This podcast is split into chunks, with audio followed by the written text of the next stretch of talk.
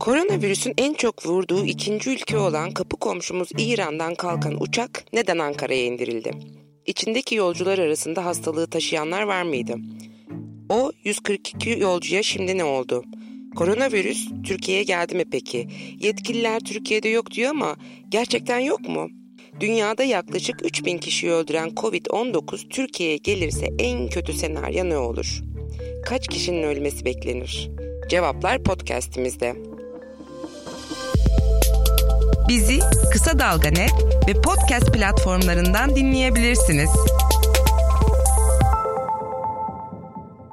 İnsanlardan veya hayvanlardan geçiyor yani ekseri. İşte korkuyorsun ya ben fazla kalabalığa bilmiyorum zaten. Birazcık e, yeraltı metrosunu tercih ediyorum akşamları. Boş yolu çıkıyor. Biraz daha havalandırması falan güzel. Valla bir arkadaşımla sabahleyin beraber, beraber geldik. O dedi ki sinemacı o da. Dedi sinemada ben de yabancılardan dolayı dedi maske kullanıyorum dedi.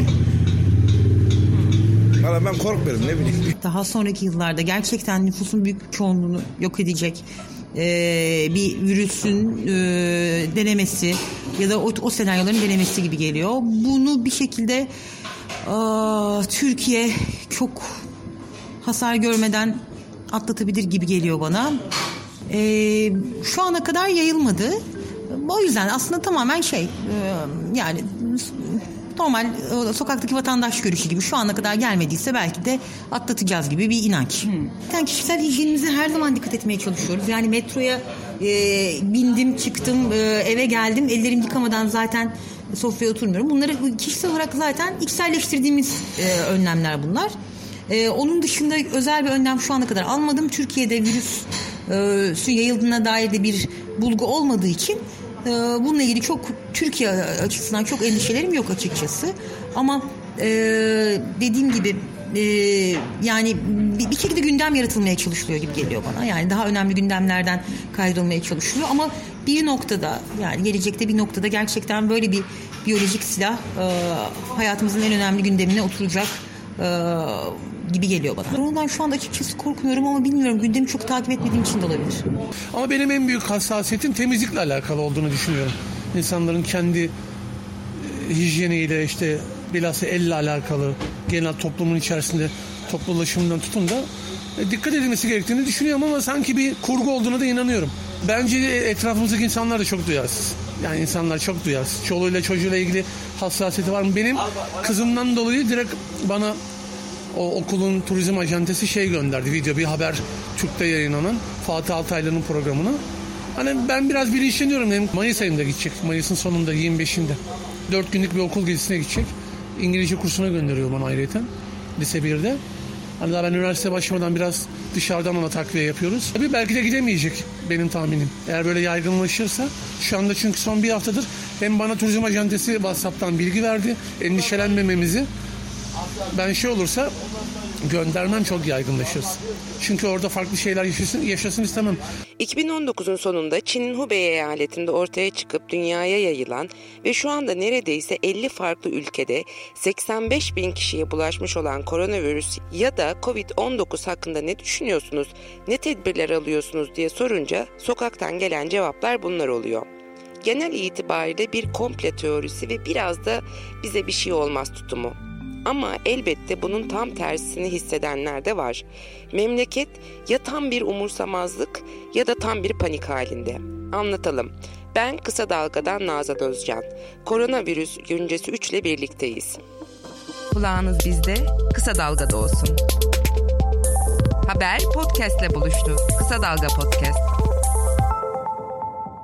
25 Şubat'ta ajanslar bir haber geçiyordu. İran'dan gelen TYY uçağı Ankara'ya acil iniş yapmıştı. İçinde koronavirüslü hastalar vardı. Sosyal medyada haberi okuyanlar bir anda paniğe kapıldı. Çünkü yansıtılan sanki bir uçak dolusu Covid-19 hastasının Türkiye'nin başkentine bırakılması gibiydi. Ve tabii ki her panikte olduğu gibi dedikodular, kulaktan dolma bilgiler ortaya saçıldı. İnsanlar tedirgin olmakta haklıydı yani. Çünkü virüsün bir tedavisi henüz yoktu ve hızla yayılıyordu. Mesela Çin'de 14 şehir 2 aydır karantina altındaydı. Ayrıca Çin, İtalya ve Japonya ve İran'dan gelen ölüm sayıları endişeyi katlıyordu. Politika ve felaket yorgunu Türkiye'de bir yandan da koronavirüsü anlamaya çalışıyordu sevdiklerini korumak için. Uçağın Esenboğa'ya acilen indirildiği haberi internete düştüğünde bir kafede oturuyordum. Bir anda herkese mesajlar düşmeye başladı. İnsanlar telefonlarına yapıştı. İşte koronavirüs en sonunda Türkiye'ye gelmişti. Uçağın içinde ölümcül hastalar vardı filan diye dedikodular başladı. Akıllarda ve suratlarda aynı soru vardı. Şimdi biz ne yapacağız? Ya da biz ne yapmalıyız? Bu henüz tedavisi bulunmayan virüsten nasıl korunacağız? Aşısı ya da ilacı var mı ki bunun? Yoksa hepimiz hasta mı olacağız? Bir anda kafedeki herkes birbiriyle tanış olmuş ve bu konuyu tartışıyordu. Herkes kendisine gelen mesajı diğerlerine söylüyordu. Van'da şu kadar hasta varmış, Elazığ'da rakam bu kadarmış, Urfa'da ise ciddi ciddi çok büyük rakamlar varmış, İstanbul'da da her yer karantina altındaymış. Ama bütün bunlara rağmen Sağlık Bakanlığı açıklamıyormuş. Peki gerçekten salgın olan bir hastalık açıklanmıyor mu Türkiye'de? Türk Tabipler Birliği Başkanı Profesör Doktor Sinan Adıyaman'a soruyoruz. Cevabı şöyle. Birincisi bu gerçekten üzücü bir şey. Yani Türkiye'de Halk Sağlık Bakanlığı'na bir şekilde bir kısmı en azından güvenmiyor. Açıklanmadığını söyleyeyim. Bu hakikaten üzücü bir şey.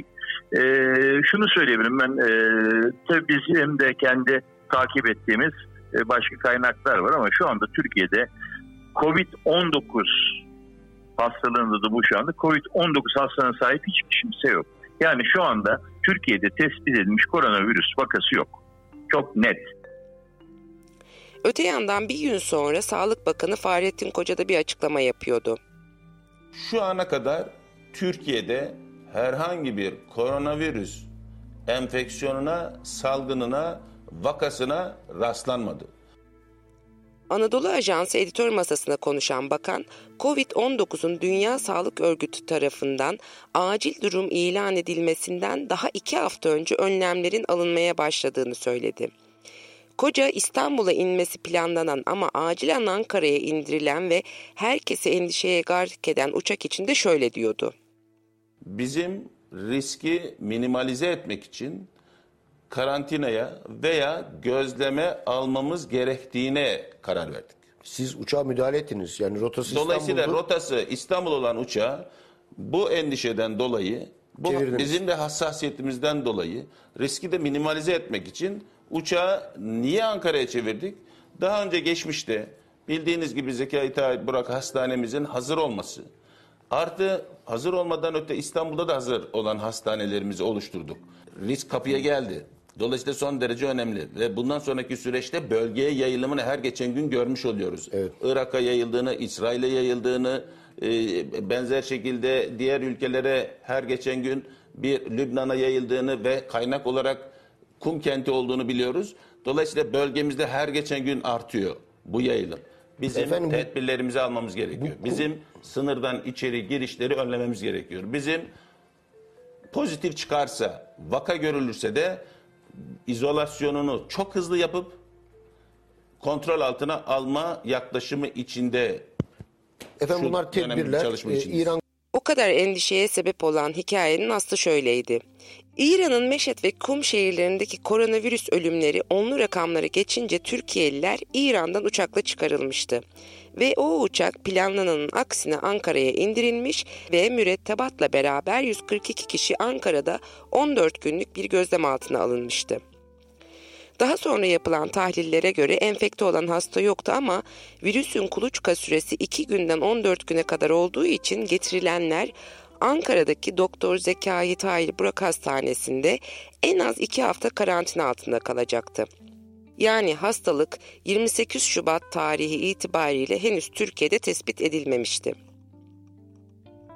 Ama Sağlık Bakanı'nın da dediği gibi bu hastalığın Türkiye'ye gelmeyeceği anlamına asla gelmiyordu. Evet risk kapıdaydı hatta belki içeride. Bunu şimdilik tam olarak bilemiyoruz. Resmi açıklamalara inanmak durumundayız. Fakat bize yaklaştığı çok kesin.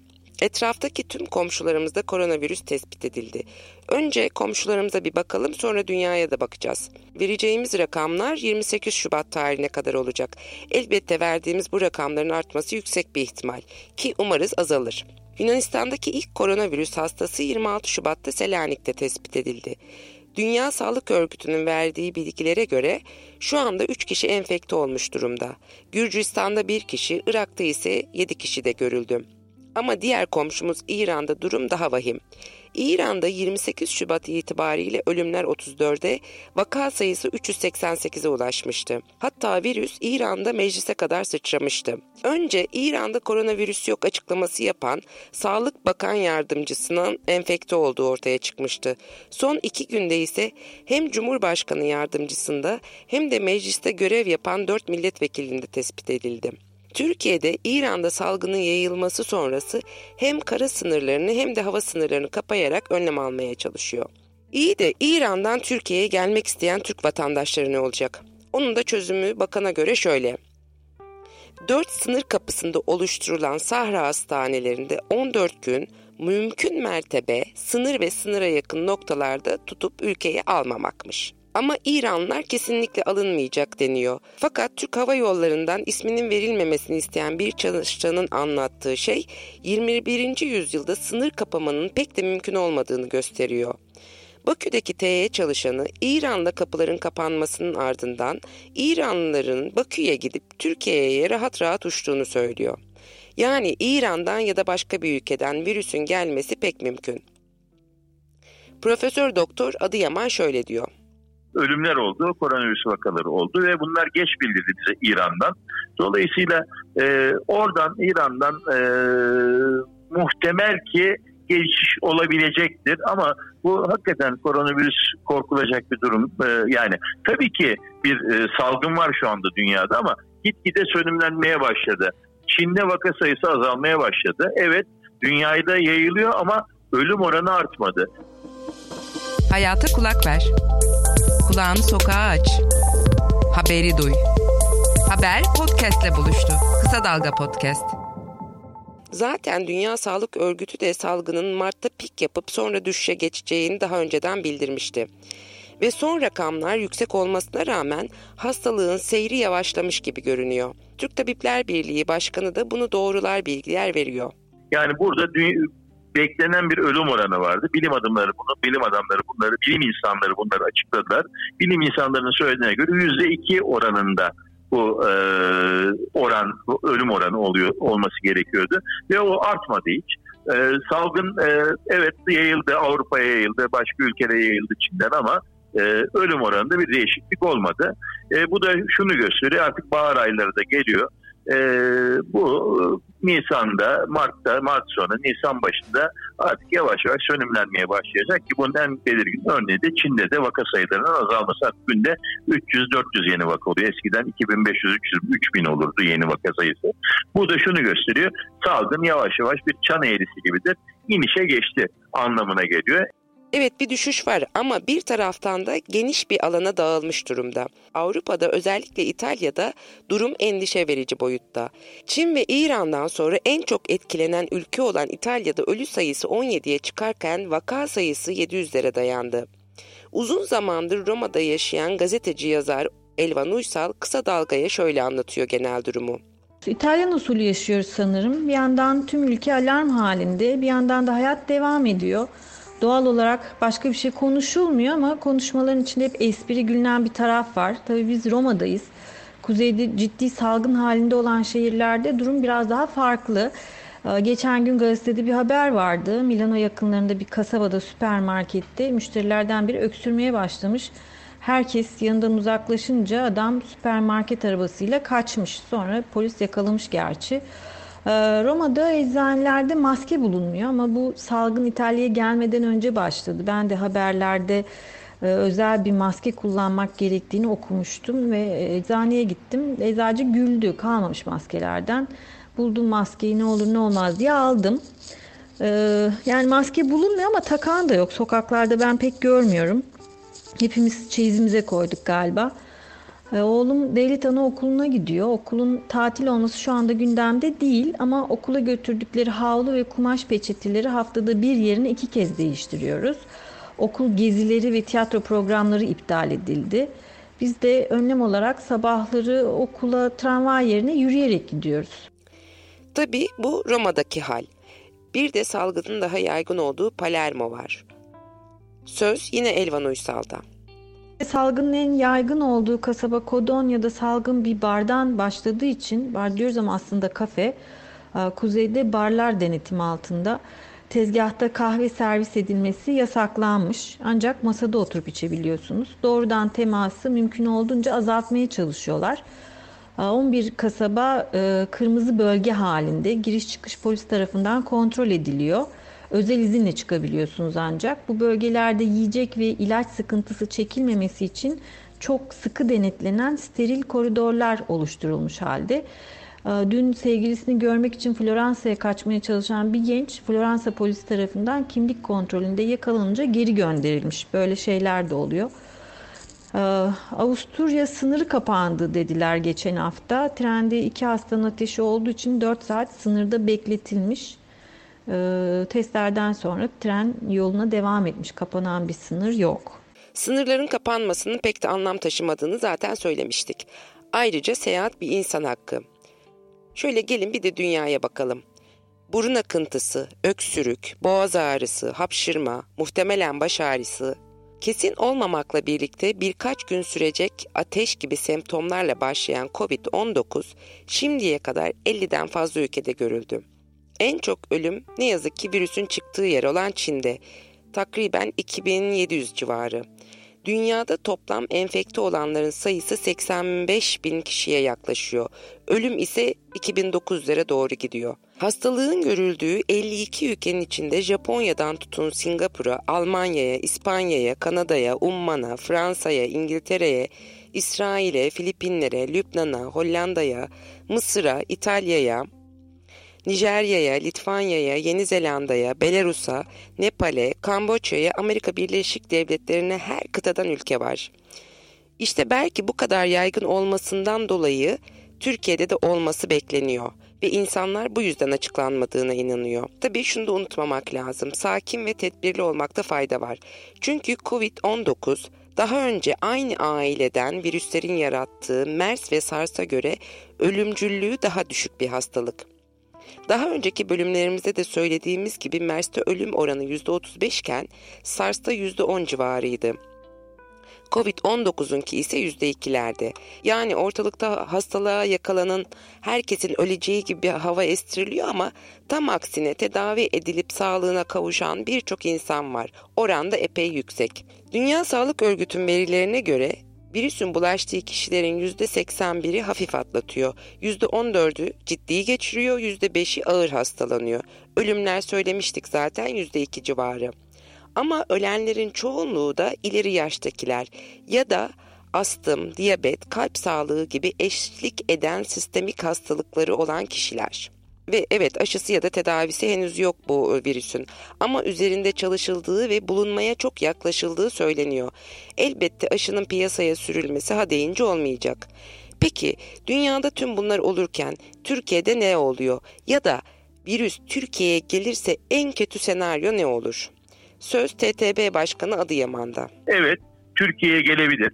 Ee, bilim insanlarının bu konuyla ilgili bilim insanlarının söylediği 200-300 kadar vaka olabilir ama e, bu iyi e, organize edilirse, iyi ele alınırsa, iyi bir e, e, karantinayla, iyi bir izolasyonla e, bir Türkiye kayıp olmadan e, bunu atlatabilir.